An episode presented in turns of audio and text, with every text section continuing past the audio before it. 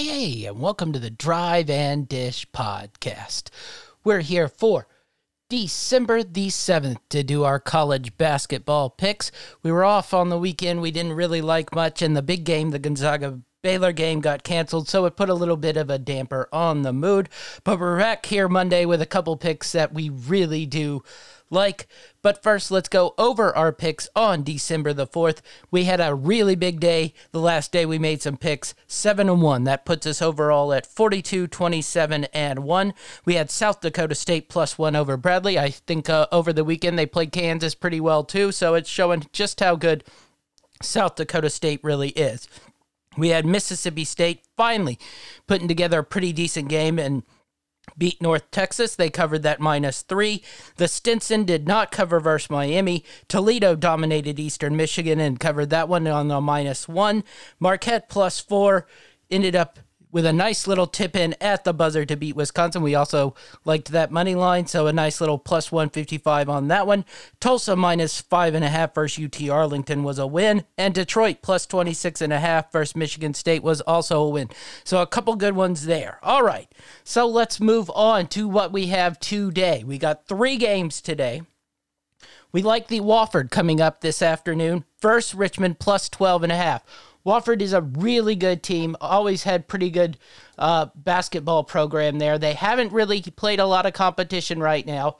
Uh, two uh, D2 schools, but uh, going up against Mich- Richmond, I think they'll be able to play this one and play them tough. Uh, a lot of people are on Richmond now after watching the Kentucky game and know that Richmond really uh, is a very good team. But I think Wofford is can play them tight, and I think that 12 and a half is just a little bloated. So we got Wofford plus the 12 and a half. Next up, we have Lipscomb minus three and a half versus Southeast Missouri State. And uh, really like this one. Uh, Southeast Missouri State is not a very good team. Lipscomb. Uh, has a decent program. They don't have a lot of wins so far this year. They played four games. Their only win is Lamar, but the three teams they've lost to are Tulane, Cincinnati, and Arkansas. They got blown out by Arkansas, played a pretty solid game versus Cincinnati and a tight one versus Tulane. So they played decent competition and they managed to win versus Lamar. So I think they'll be able to go here to Southeast Missouri State and win a game here, who is not a very good program. They lost a matchup to Southern Illinois last, and uh, they have a win over UMKC. So look for Lipscomb. Good go to Southeast Missouri State and cover that three and a half.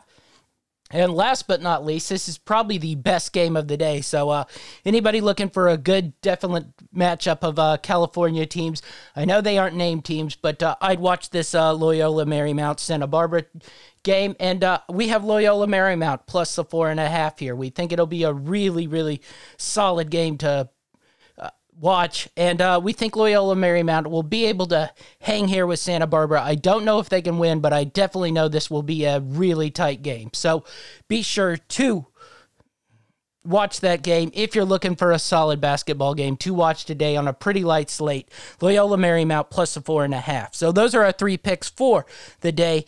Be sure to follow all Greenlight Networks podcast. We have a new Know It All podcast. Tomorrow, Achilles Rain will join me and we'll do an NFL recap and review. And last but not least, we'll have a new Drive and Dish podcast tomorrow with all our college basketball picks. That's our show, and we're out.